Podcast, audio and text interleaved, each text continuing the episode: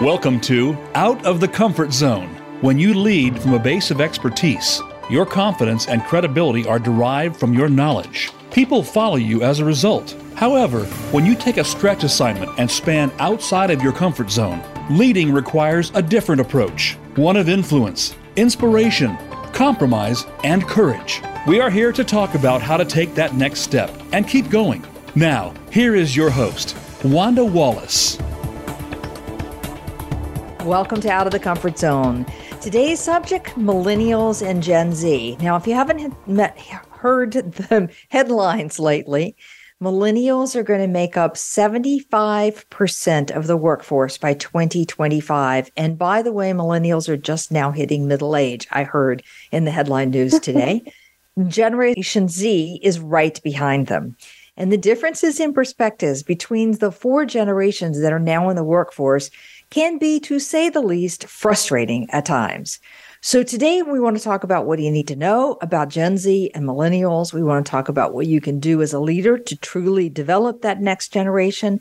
And if you're a young talent, what do you need to know about the other generations in order to get them on your side, backing you, supporting you, and helping you grow? My guest today is Tammy Dowley Blackman. She's a graduate of Oberlin College and Harvard University. And she's an author, entrepreneur, leadership expert, nonprofit executive, philanthropic, leader, and professor, as if there's not one thing that keeps her going. She has a new forthcoming book called Looking Forward Finding Your Leadership Path. Now, Tammy is CEO of her own company, Tammy Blau- Dowley Blackman Group, LLC. And the company is comprised of a suite of brands with a long legacy of doing a variety of things, all of which involve embedding diversity, equity, inclusion, accessibility, and belonging into the values, the collaborations, and the outcomes of our clients. Um, Tammy just completed her six year term as the president of TSNE Board of Directors, where she's helped lead the $64 million organization through an unprecedented leadership change and strategic uh, business model realignment. And she's also provides leadership as an advisory board member for the Isabella Stewart Gardner Museum and was recently elected as a member of the board of directors of the Proteus Fund. To say the least, Tammy has an awful lot going on. So, Tammy, welcome to the show. Oh, thank you so very much. A pleasure to be here with you. It's delightful to have you. I'm really looking forward to this conversation. And I can't tell you how many times the subject of the next generation opens among my clients. with much frustration. So I think we're all keen to hear what you've got to say about this one. So let me start at the top. What's the problem that you are seeing with Generation Z that you think we all need to address? So we come at this in two ways. We actually don't necessarily see Gen Z as our, our market per se, but rather those who are hiring them and those who mm-hmm. are educating them. Because if they can get it right, then it makes it so that Gen Z understands what it means to enter the workforce and how to do that in a way that is authentic for them, but also can be uh, a real opportunity to advance their careers. So we see this as more about uh, the issue for those hiring uh, and those who have educated them. And then Gen Z is trying to respond. Yes. Got it. All right. So, what are the kind of problems you're seeing? I mean, I gave my mm-hmm. take on the set of problems, but mm-hmm. what are the problems you're seeing from the organizations that are hiring Gen Z? So we see that sometimes managers who are amazing and have great expertise are simply conflating the generations and thinking that Gen Z are millennials. And you just said it wonderfully that millennials, so many of them, uh, those who are older, are hitting middle age. So that is not the same. Those who are now in their 40s are not going to be the same as our Gen Zers, which is, you know, defined as those born between 1995 and, and roughly 2012. So we're talking about those who are about 27 or 8 at the top of it and those who are uh, really young and still teenagers. And that's a big difference than being someone who's in their, their early 40s and already has some experience uh, and particularly very different for those who are entering the workforce now during during COVID. So we see that as a as a major issue that we don't conflate the generations, and we also see it as a major issue to think about what professional development has looked like and even professional experience before professional development. That you've got a generation, the first in five generations, five decades, that comes to the workforce with little to no work experience is a big a big part of the problem. Yeah, when you say little to no work experience, explain that phenomena for us. Sure. We think about, uh, for many of us, we have children, nieces, nephews, friends who have children who are in that, as I said, Gen Z, roughly born between 1995 and 2012. And we've seen that their lives are far more highly choreographed than our uh, millennials or our lives. When we entered the workforce, many of us had worked at our local bodega, corner store. We had a paper route. We may have worked at the local retail store. Uh, but for many Gen Zers, they are actually not getting much in the way of work experience because they've been told that they've got to stay so busy. So they've been really uh, trying to get the tests right. They've been trying to learn to get the SATs right. Now, certainly, as we know, COVID has now taken that off the board a bit, that not every school is asking for the ACTs and the SATs. But still, we've had a generation that really had that mindset. Their parents had that mindset. Uh, they were really overbooked with a lot of activities, uh, sports and the arts, things that make them amazing, talented people. But again, just not a lot of time to interface and do a regular job and, and work with people of different ages and learn about customer experience and learn about professionalism. Uh, and you add on the, the beauty of technology, which many of them are just native to. Uh, they are the most technologically advanced generation. But what that means is life doesn't exist in 140 characters and you have many of them who actually have, again, not had to apply for a job uh, to actually think about how they present themselves or shake hands. And so it can be a bit difficult. That's an interesting thing. All right. So before we get too hard on this generation, I might remind everybody that the parents who are complaining are the parents That's of right. the Gen Zers That's and right. the parents of the millennials. And in some ways, we have trained them mm-hmm. how to treat us as adults and other adults, as well as what they should be doing spending their time. Mm-hmm. And if I think about all the Gen Zers I know, again, 28 and 28 years old and down, just entering the workplace, you're right. They have been focused much of their lives around what it takes to excel at school and at college and at college applications. And that includes, you know, five different extracurriculars mm-hmm. and a um, charitable activity that is ongoing and sustained, and high grades and high SATs, at mm-hmm. least in the US SATs. So, yeah, highly choreographed without doubt. They haven't had the freedom to roam around either because we don't allow that anymore. Mm-hmm. So, is your conclusion, Tammy, that they don't know how to enter the work world, or that it's just different? It's it's difficult for many of them. Um, one of the things I also remind those who are again educating them and and hiring them though is that we have a generation that is the most diverse. So they are open to experiences, new people, perspectives, cultural understanding, which is inc- an incredible gift they bring to the workforce. Again, as I mentioned, they're the most technologically savvy. So things that might be harder for other generations to wrap their heads around just feels second nature to them, and they can really do that. And they bring that as a real gift and skill uh, to the works workforce. So again, there's some difficulties, but there are these distinct differences. There are also pluses that they bring to the workforce. They are the one of the most collaborative generations because they're used to working in groups. They're used to thinking about uh, how we solve problems uh, with a greater understanding of of impact, intention, and impact. So these are great skills that they bring to the workforce, and I really appreciate this about Gen Z. I'm the mom of a Gen Zer, and and even before I started this company, I was thinking about Gen Zers from age five. I was just fascinated by already they presented very differently. My daughter's now 21, and I really thought they're going to bring something really different to us and teach us to do our work in a different way. I didn't quite know what that was, but I just had a sense of that. And so those things are important. And I work with our, again, those who are educating them and those that are managing and hiring and managing them to remind them of these great skills they bring to the workforce that may not have been present prior. There's um someone else has argued that we have parented the generations very differently. Mm-hmm that if you look at my parents and perhaps how I parented, so baby boomers, we were largely expected to do what we were told. And mm-hmm. you might have gotten away with it sort of a little bit, but you kind of largely at least pretended very strongly that you were doing what you were told.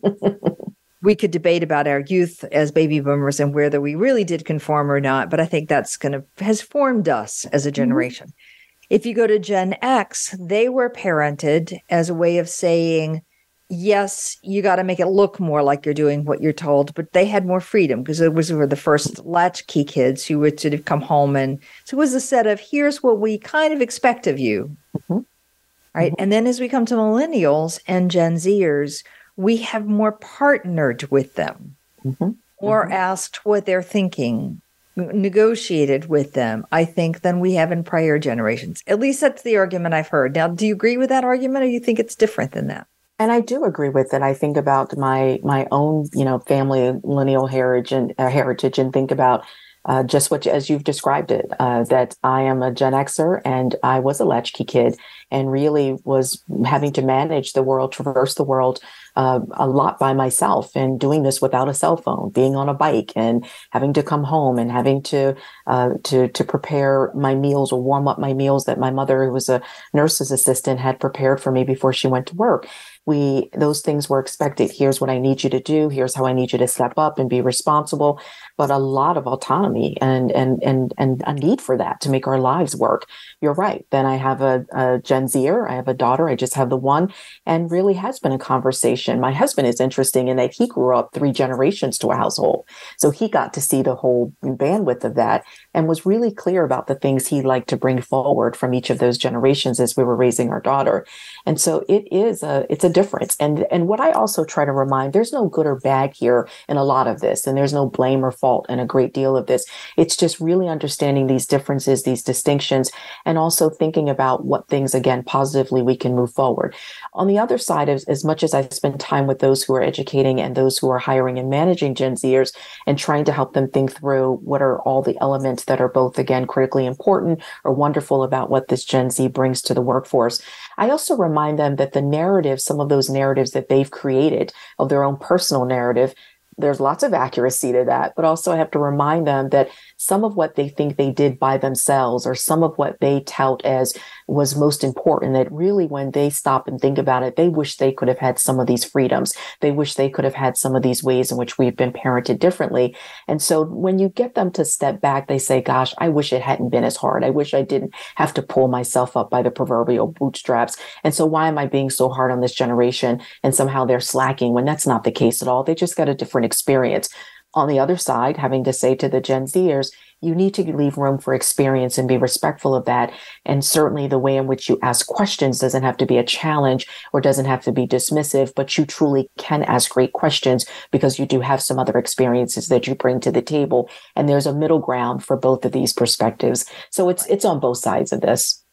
Well, and I think that's a whole message that you would like to convey, and I certainly would like to convey is that mm-hmm. neither side is right or wrong. Neither mm-hmm. side has the lock on truth. Mm-hmm. It's a matter of understanding where the other side is coming from and then finding ways of meeting somewhere in the middle. And mm-hmm. fair, both of them do it. All right.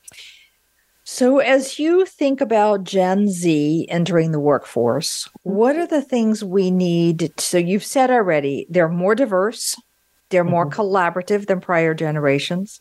They're more focused on intention and impact, all of which are great skills. They're digital natives. They've never known a world where it wasn't digital. And I'm going to add more interest in social justice.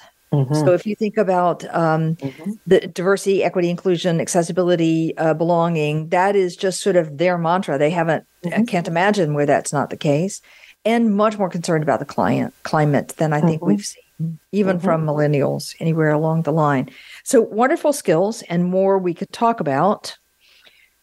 What is it that they need to understand? I mean, what is it we mm-hmm. need to work with them on and coming into the workplace?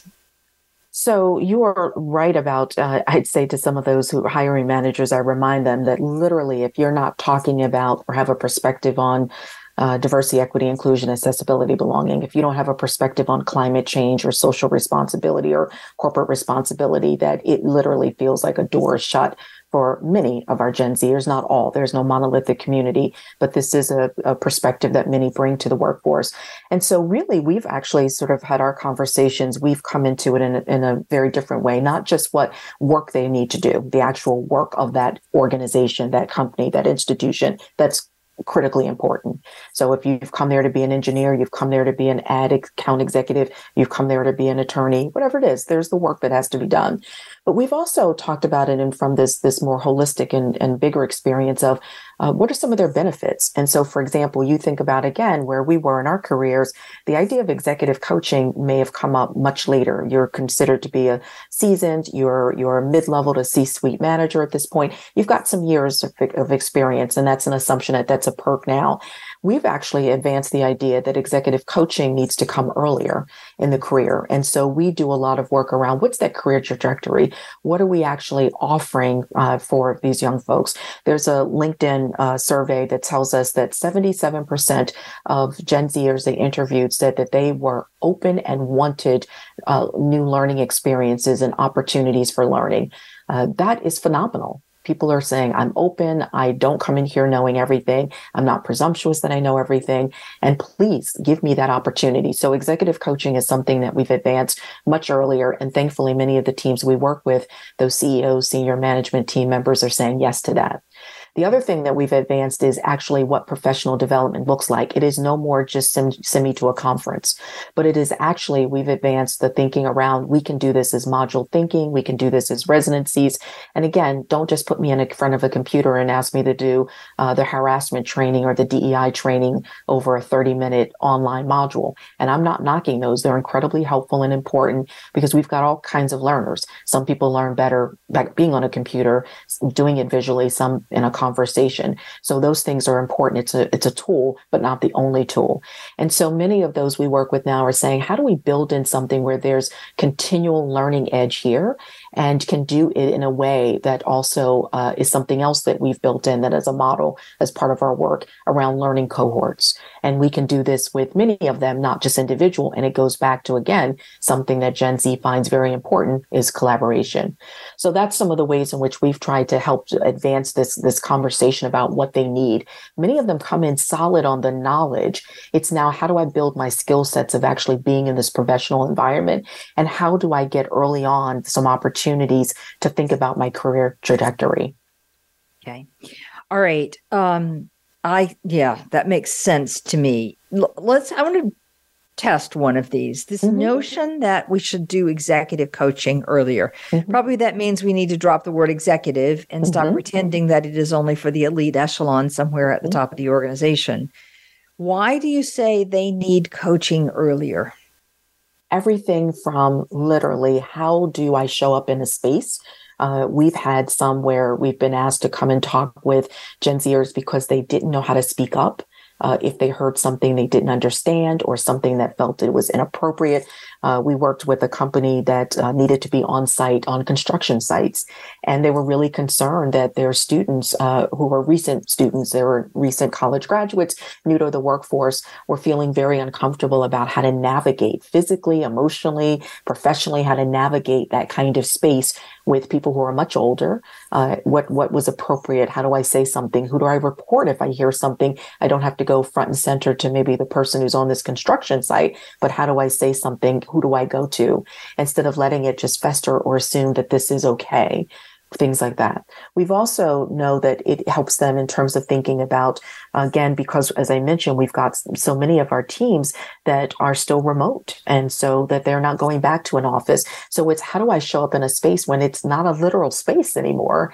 And so how do I prepare for, understand how to, uh, to, to give my supervisor what they need? How do I manage up? How do I manage across? How do I best understand what my scope of work is? How do I ask questions? what is HR? Uh, okay, I I used HR to you know get my benefits and and sign my initial paperwork. Oh, but I didn't know HR could actually help answer some questions for me about my you know financial planning, point me into look at my resources that the company has available. Or I didn't know HR actually could speak privately with me if I didn't know how to manage something that uh, my supervisor asked me to do, and I wanted to get it done well, but I was afraid to ask a question. So we're trying to help them think about what's their day to day experience, uh, what is their overall, again, what could be their career trajectory, but also how to manage sometimes things that are uncomfortable that they just don't have any prior experience with. Part of it just being new to the workforce. Right. Uh, in, in an ideal world, I presume we'd have the managers doing some of this coaching. Yeah. But I mm-hmm. think in a real world, mm-hmm. those managers are overloaded themselves and mm-hmm. not necessarily the best of coaches. Mm-hmm. So I'm assuming you would say it's much better to have a cohort experience here where they're doing it together and they're not feeling feeling singled out. Yes, but also making space for if they did have something that they need to individualize to uh, experience or question, there's still space for that. On, on the other side, though, I want to say about the managers, what they've asked us around the coaching for them is again, help me just to understand these different generations. Help me to understand my experience, why my experience doesn't uh, uh, uh, supersede everything they're telling me. Why can't they just do it the way I learned it? Uh, I don't even know all of our HR resources. So how do I point them in the right direction? So sometimes it's just educating our managers about what's available and helping them to think through what those tools might be useful for and when, not just for Gen Zers, for all of their team members. And so again, we're, we're doing the work on both sides of it, trying to find that middle ground where they can work really well together. Uh, but sometimes it is as much the education of the managers as it is trying to help the Gen Zers too. I can understand that one. All right. So, what do you say to a manager when they say, What is it with this younger generation? And why can't they just do it the way we were taught to do it or some version of that?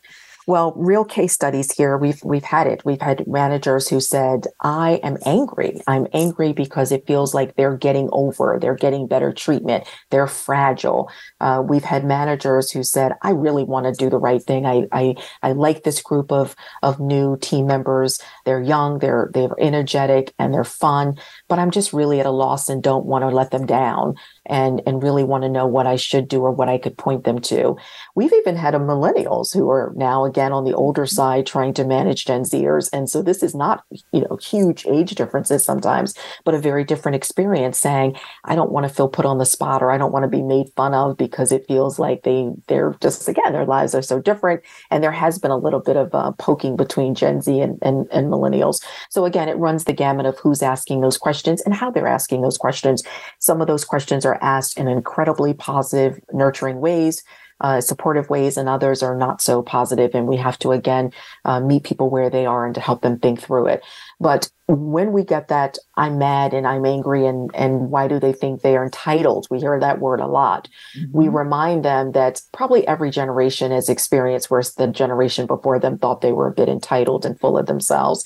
And how did it get managed or what did we hope that someone have, would have shown us uh, in terms of uh, some grace and and allowed us to be able to to find our way? And that is something that i think lots of people can identify with and and and done privately so they're not put on the spot and that's again why the the the coaching for the managers managers is just as important for management teams is just as important. They also ask us for resources, so tools. Uh, this sometimes is not just the one-on-one conversations, but it's actual tools. I'll give you another case example. We were asked for by a corporation to help. In this instance, it was very specifically that they were concerned that their team members of color who were mostly Gen Z and millennial were actually getting the short end of the stick around performance review because their managers were overwhelmingly over 50 and white. And these managers said, we're not doing justice and we don't know what to do. And we feel like that their performance reviews are not turning out well, biased, and it is, it is impeding their opportunities for growth. And so asked us to come in to first suss out where we saw the difficulties, where we saw there were the gaps, and then to really help prep for that performance review for those team members. And that was just, that's a great tool that was saying, I don't know how to do it. I'm not trying to be awful but I know there's probably a different way to do this. Can you help us understand first what's happening and then help us to challenge our beliefs and create new tools around it? And this was specific to performance review. Great.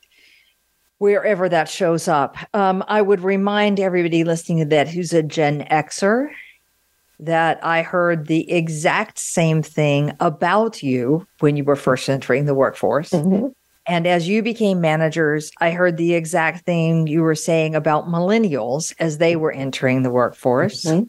And now, millennials, I'm hearing the same thing. So I think this is a bit of youth, though the numbers of young people entering the workforce, the numbers of millennials that entered kind of overwhelmed us at the very beginning. Mm-hmm. And Gen Z is going to be some of the same way. Mm-hmm. And the differences in preparation mm-hmm. for Gen Z, I think is is unusual in ways they're well prepared, as you've described. In other ways, they're not at all well prepared. Exactly, exactly. And it is important, again, for us to all keep remembering this. But I just keep going back to these incredible gifts that they bring to the workforce that we've actually never had in prior generations. Again, the technology, uh, that they're most diverse, most collaborative. I, I keep looking at the assets versus the liabilities. I think you have to keep that in balance because mm-hmm. I think always working with somebody who thinks they can do more than they are actually prepared to do as mm-hmm. you see it mm-hmm. is frustrating. And then it is. You don't want to undercut that. And yet you want to give them some opportunity, some mm-hmm. reasonable protection as well. Mm-hmm. All right. So you said there are three things we need to do as managers and as hiring organizations. One is think about providing coaching to the younger mm-hmm. generation earlier. I, I want to underscore that one partly because I see that the younger generation is dealing with very complicated problems. Mm-hmm. It's not like the old first level manager training where all you had to deal with was just giving feedback and signing off on performance reviews. I'm underselling that one for sure. Mm-hmm. But the performance issues are complicated.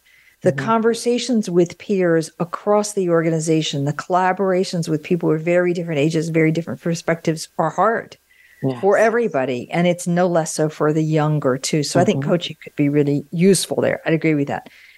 The second thing you said, though, is that we need to look at more bite size learning mm-hmm. as opposed to think about going off to a conference or going off to a multi day offsite. Mm-hmm. Now, I think we'd all be better off with bite sized learning, but mm-hmm. I'm interested in why you say this is so important for Gen Z.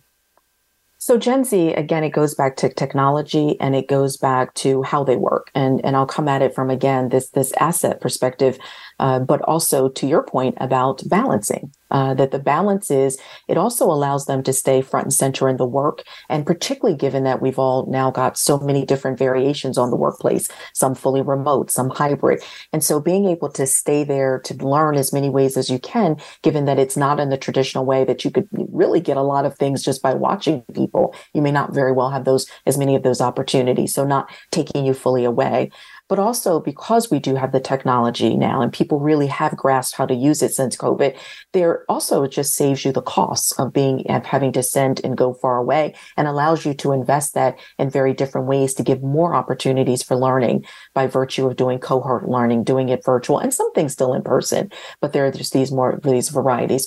But also the research tells us that this is the way that Gen Z learns best that, and again, part of this is because of technology advances and the way in which they are used to getting information, uh, that it is by doing it in these smaller bites, it allows for people of all different kinds of backgrounds, all different kinds of learning styles to grasp more, uh, to really dig in on those things they're more interested in, to be able to ask questions, but be able to sort of dip in and dip out and then dip back in again. And so we're finding a lot of success with the kind of uh, small bite courses, uh, the opportunities to touch base uh, in ways that people can, again, do one part of it, come back much later for a part two or part three, but it's not these five hours of having to do it. We're also, to your point, though, Wanda, we're finding that our, our others are, are welcoming this as well. We now have board meetings. We now have big client meetings that are now spread out into much smaller parts and phases that everyone just feels like to take in the information is a lot easier in smaller bites given everything they have going on.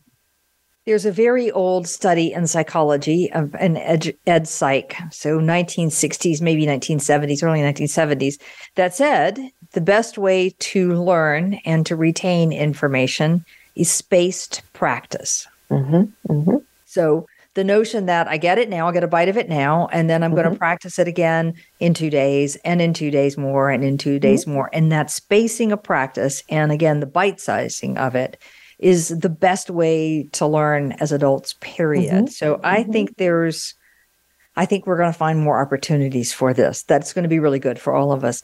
Um, I want to come to the third point you made, which is they're more collaborative, so they do better in cohorts. Mm-hmm. So, explain how do I do cohort learning when I'm not bringing everybody face to face? So again, people have grasped how to use virtual and we have had great experience with it and not just with Gen Z.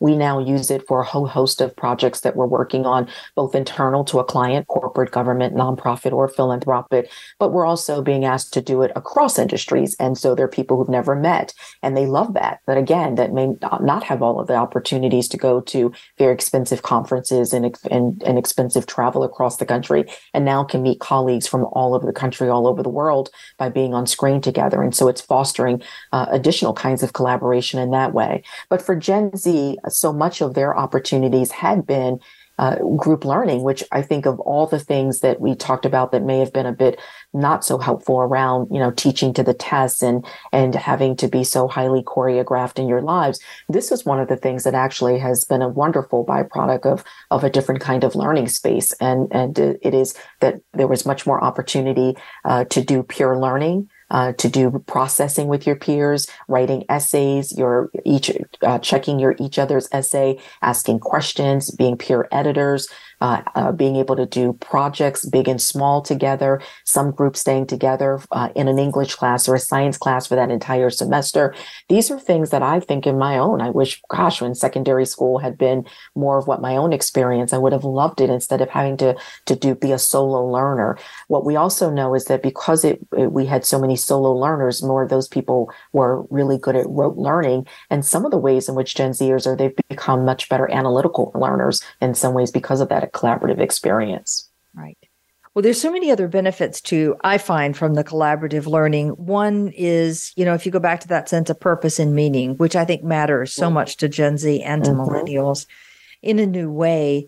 You know, Aaron Hurst says it's virtually impossible to have any sense of purpose if you're not doing that in the context of mm-hmm. relationships. And your cohort learning is a way of people sharing common experiences and saying, geez, it's not so weird with me or my manager is not a, a, crazy person.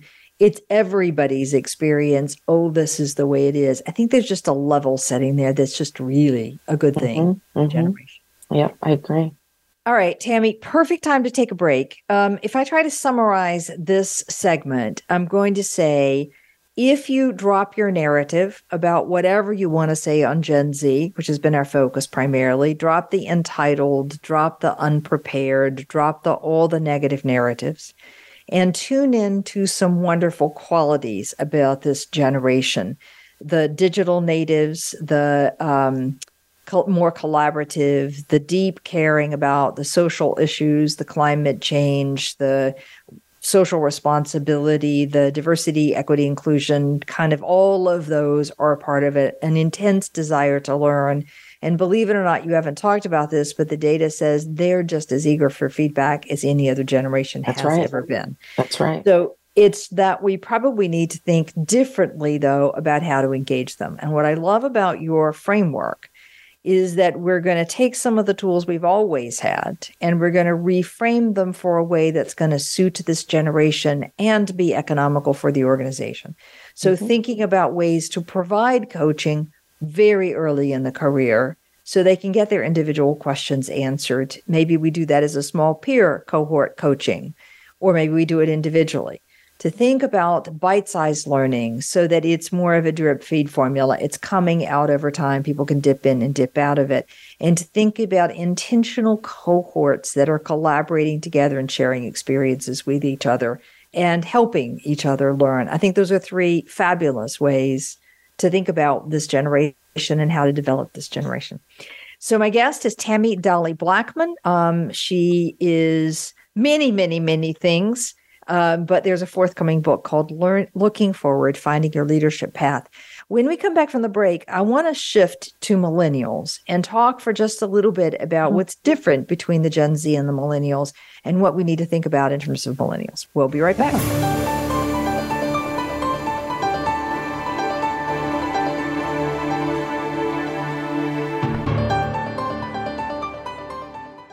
Hi, I'm Wanda Wallace, host of Out of the Comfort Zone. We have some amazing guests with some incredibly good ideas about how to take your leadership to the next level.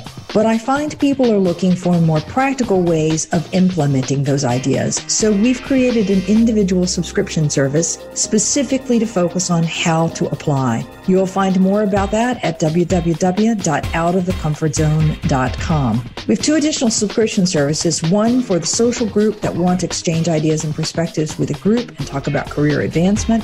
And we have a master's level for people who want to take a deeper dive, all on outofthecomfortzone.com. We hope you'll join us. If you want more information on the articles, books, coaching, and seminars we offer, go to our website at www.leadership-forum.com. You're sure to find some helpful links, videos, and more to help you create a winning strategy for your organization. Leadership Forum, helping organizations get it and keep it. This is Wanda Wallace, host of Out of the Comfort Zone. Do you find yourself in a role where your team knows more than you know? Are you struggling to see how you now add value? For years, I've coached leaders who have moved beyond the comfort zone of their expertise and have developed a methodology to help them make the leap and go on to do more. All of those tips are now packed into my new book, You Can't Know It All. Visit our website at leadership forum.com or tune in to Out of the Comfort Zone for more insight. When it comes to business, you'll find the experts here. Voice America Business Network.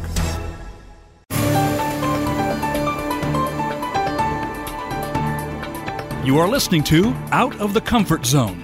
To reach Dr. Wanda Wallace or her guest, call into the program at 1 866 472 5790. Again, that's 1 866 472 5790. You may also send an email to wanda.wallace at leadership forum.com. Now, back to Out of the Comfort Zone. Welcome back to the show. With me today is Tammy Dowley Blackman. If you'd like to know more about what Tammy does, her company is Tam- Tammy Dowley Blackman Group LLC. There's a whole suite of brands and a whole lot of activity involved around how do you embed diversity, equity, inclusion, accessibility, and belonging into everything that you're doing the values, the collaborations, the outcomes, the training, the coaching, the across the suite, and use that as a way to make a real difference in your company. Tammy, if somebody wanted to get in touch with you, how should they reach out to you? Oh, the website is the best. And you can just get to me at Tammy, T A M M Y, B as in David, B as in boy dot com. And that's uh, got a contact sheet there, and we welcome the opportunity to connect. There's also info at T tdbgroup.com. Okay, great. tdbgroup.com. That's a hard one to say too many times back to back. All right, so we've talked a lot about Gen Z. We've talked about differences in the parenting style for Gen Z. We've talked mm-hmm. about differences in their lives as they're coming into the workforce. We've talked about the fact that they have had relatively little work experience now entering their professional lives, that their lives have been incredibly choreographed but that they bring with that some wonderful gifts. Their digital components, their collaborative components, their deep care about the broader society and social issues, um, and their, you know, well, a lot of qualities that have just been fantastic. Collaboration, I think I said already. I want to shift the tide for a minute and talk about millennials. Mm-hmm.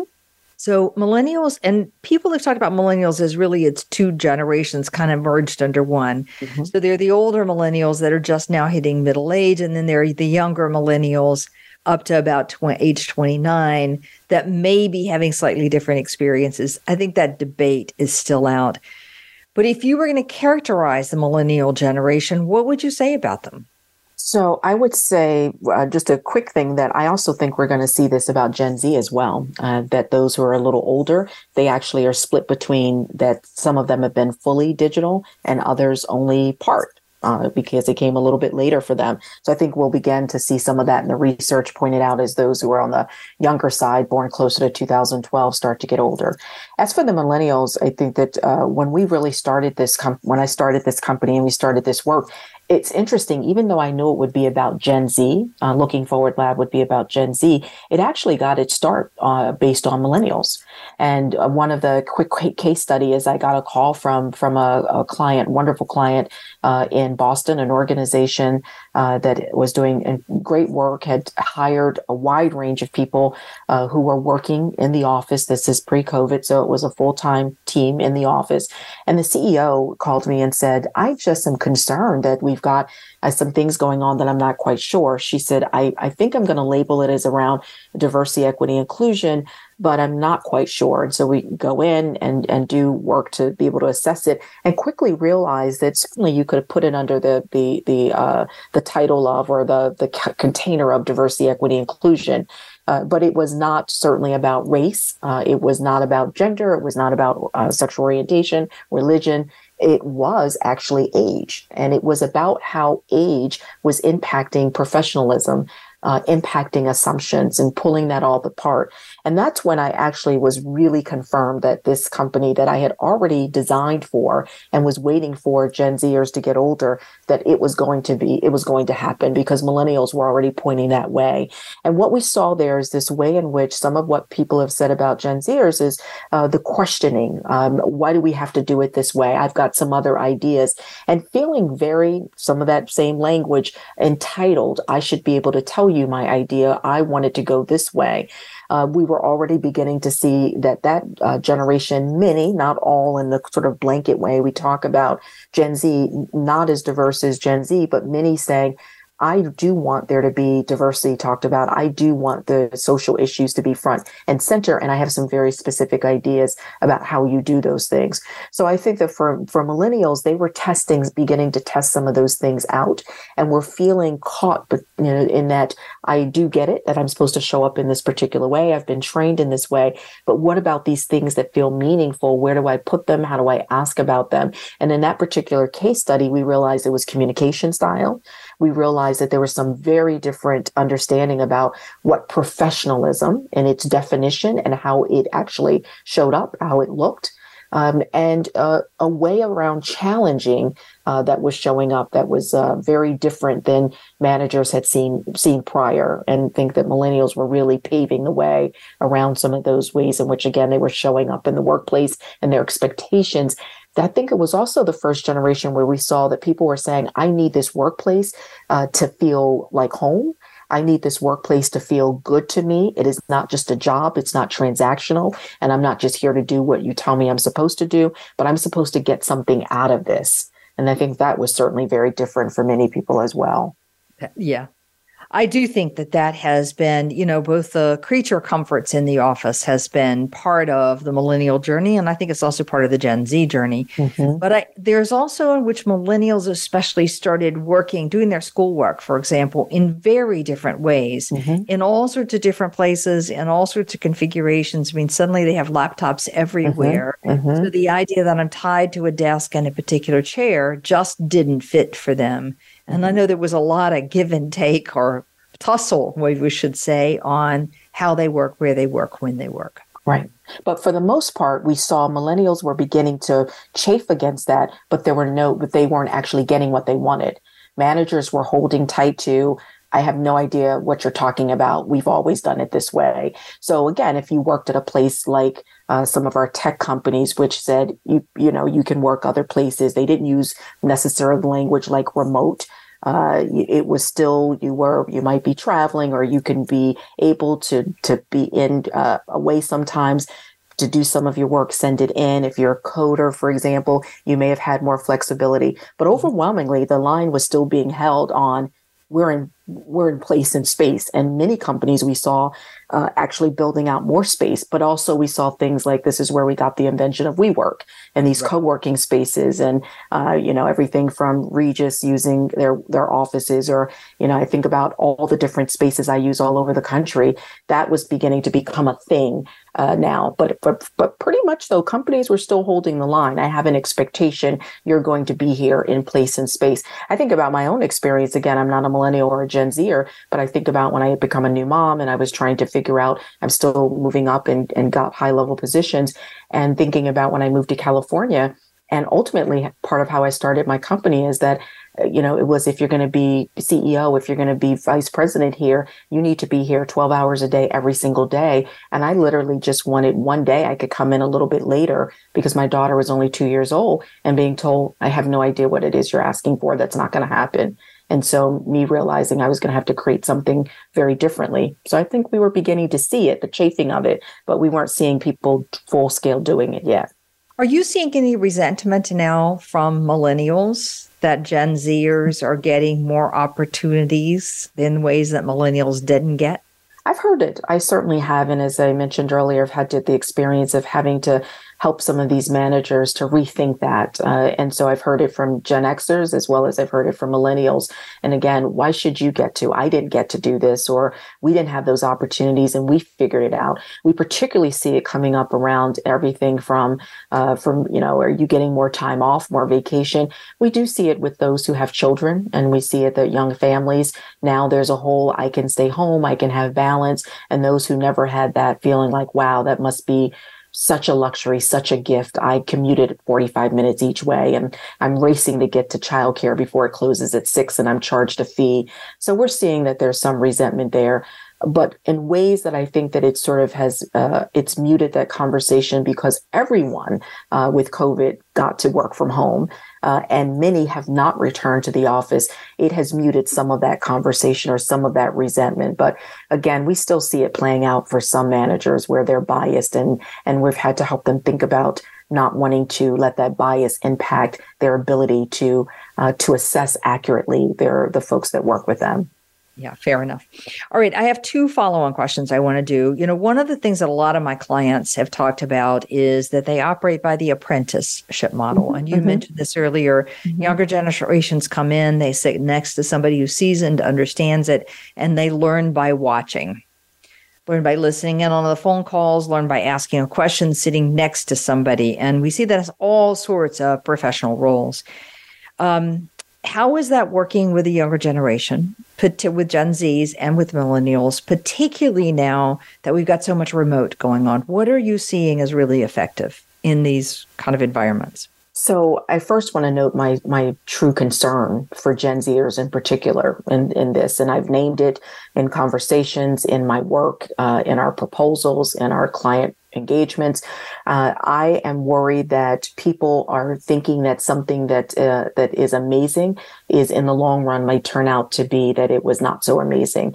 I am not here to advocate and say everyone must go back to the office. I'm, I'm not here uh, to debate those in terms of what people decide to do there. And I know there are real good reasons around the balance, but I am concerned for Gen Zers that they're missing out on these critical opportunities to just be, learn, take it in, you learn so much just stopping in the kitchen to grab coffee or tea. You learn so much by walking with someone to grab some lunch or that you all stay a few minutes after the meeting in a conference room. It doesn't happen in Zoom.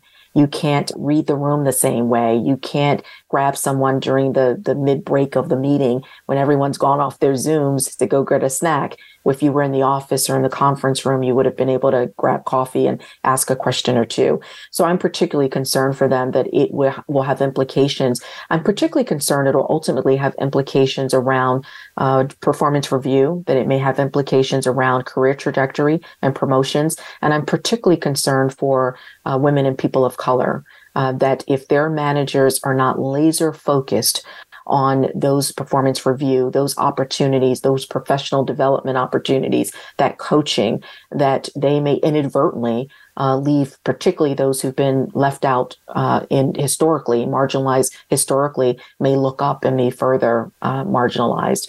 So we again, by advancing these conversations around what's the benefits, not just the job itself, the scope of work, but what are these benefits like coaching, like professional development, these learning opportunities. Uh, what's performance review look like? I'm worried that we're going to look around in you know five, seven years, and we're going to have a group of people who feel like whoa, I thought I had a, this was a gift and a magic bullet, and this is really not turned out to be great for me. Well, there's a bonding that also has to happen with the company that you're working with. So, mm-hmm. you know, the data is saying we do pretty well with the immediate team. We kind of feel reasonably connected in our mm-hmm. mostly remote worlds. But there isn't a bonding with the larger organization because you never actually really get to know that larger organization. Mm-hmm. You don't see them in the cafeteria or at the coffee mm-hmm. shop or at the wherever coming in and out of the building. Um, so I worry that that connection is lost for people who are not or uh, never have been in the office. Yeah.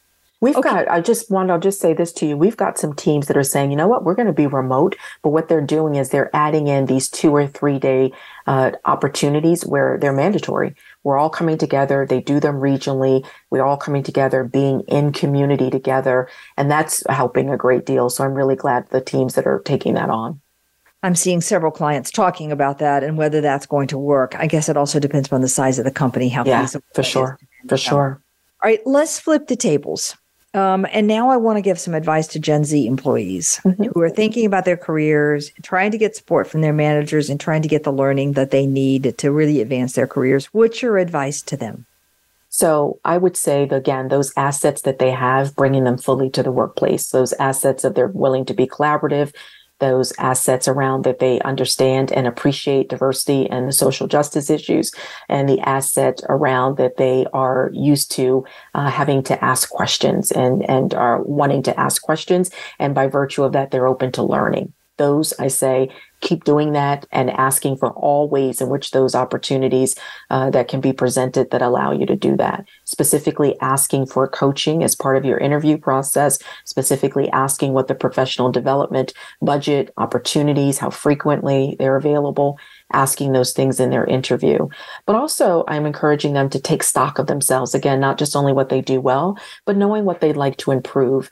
Uh, one of the other things that we spend time saying, this is old school, but it still works, is making connections. Again, even though we live in a, a virtual world, in some ways, that's even better. You don't have to ask someone to take an hour out of their day for coffee. It would be nice if you could do it sometimes, but you can actually ask for, may I connect with you over Zoom for about 20 minutes and just ask you two questions about your career, your trajectory, that those things, it has not gone out of style. It is even more critically important and being really clear again about their own skills that they would like to improve upon and letting their manager know that and not being afraid to say we've had for example i most recently had someone say to me i really feel good around the content but i'm not always clear about or sure about how to articulate the content or how to write about it. And so by asking for some opportunities on those skill sets it, it's been great for them.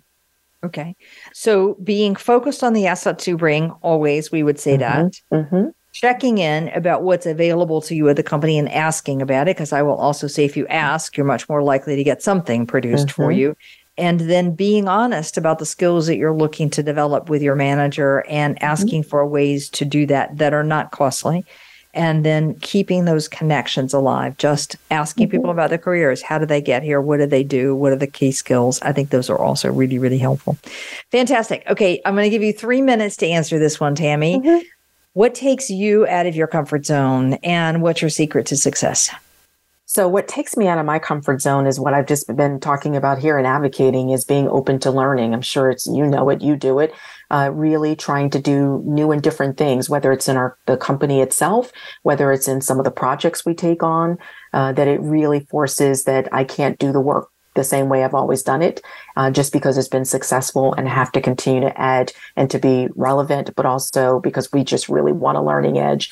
And so that's been so much fun for us uh, in in my company, and sometimes exhausting, but a lot of fun trying to push out of that comfort zone. Uh, so I advocate that for everyone. And and again, some of that is kinds of projects, some of that might be uh, the way in which you are trying to take on a new skill uh, trying to actually be in learning. Um, it, that part can be really hard when you're trying to run companies, but I do. I'm in all kinds of learning cohorts myself. So that's been incredibly important. Um, so, I, so go ahead. I'm sorry. I was going to say when you know you're facing that, I've got to do it in a different way, and I'm nervous about it. I don't mm-hmm. really like. I'm not sure if I can do it very well. How do you push yourself to take that next step and go ahead with it? So part of this is I think everybody's going to have their own lived experience. My lived experience is in so many ways, I feel like I don't have a choice. I am of that you and I are of that very small percentage of women who are running successful businesses. The numbers are still very small, though particularly for African American women are the largest uh, segment of new businesses coming online. Uh, but we know that many businesses don't uh, make it past five years. And so the fact that I've been in business 19 years, I'm, I'm incredibly thankful for and proud of, but thankful. I know it's not a given. And so every time I've had to go and reinvent, take on something different, and again, keep that learning edge there. So I don't have any choice if I want to remain a woman who is successful in business and specifically as a, as a woman of color. Uh, that's just, I just accept that as that I've got to keep pushing this. And I, did this without a lot of uh, examples. And so I just have to keep asking a lot of questions and putting myself out there in ways that um, may not be the case for everyone. But again, I think everyone's lived experience is going to point them in some way to how they've got to go out of their comfort zone. I think the whole point of what you're saying is everybody has to go out of their comfort zone if they're going to stay relevant. And yes, it's scary, and everybody's own experience will tell you what about that is scary or not so scary. But the point is to push beyond it because exactly. that's what we need to be doing. All right. Tammy, what a great show. My guest today, Tammy Dowley Blackman. You can find out more from Tammy at tammyd b.com. Did I get that correct, Tammy, You just did. for the record? you. All right, fantastic. Um, I think what is so interesting about this is recognizing that the different experiences of each generation, or perhaps each individual in each generation, because there's not monoliths either, Mhm. Are so unique. And that what people are doing is bringing their experiences to work. While that may not be your experiences or my experiences, they're bringing their experiences. And as managers, I think we have an obligation to lean into what those experiences are and then to help develop from there, as opposed to resent it or fight against it or say should or shouldn't and mm-hmm. so on. And plenty of tools available. Think about doing coaching earlier, think about bite sized learning. Think about cohort learning. Think about making sure as a manager you're really rock solid on the performance reviews, the feedback, the career progress, the plans.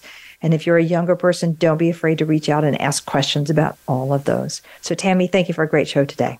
Oh, Wanda, thank you. It's a pleasure. Likewise, join us next week for another episode in Getting Out of Your Comfort Zone. Thank you for joining us today. Tune in for another edition next week with Dr. Wanda Wallace on the Voice America Business Channel. Reach outside your comfort zone this week.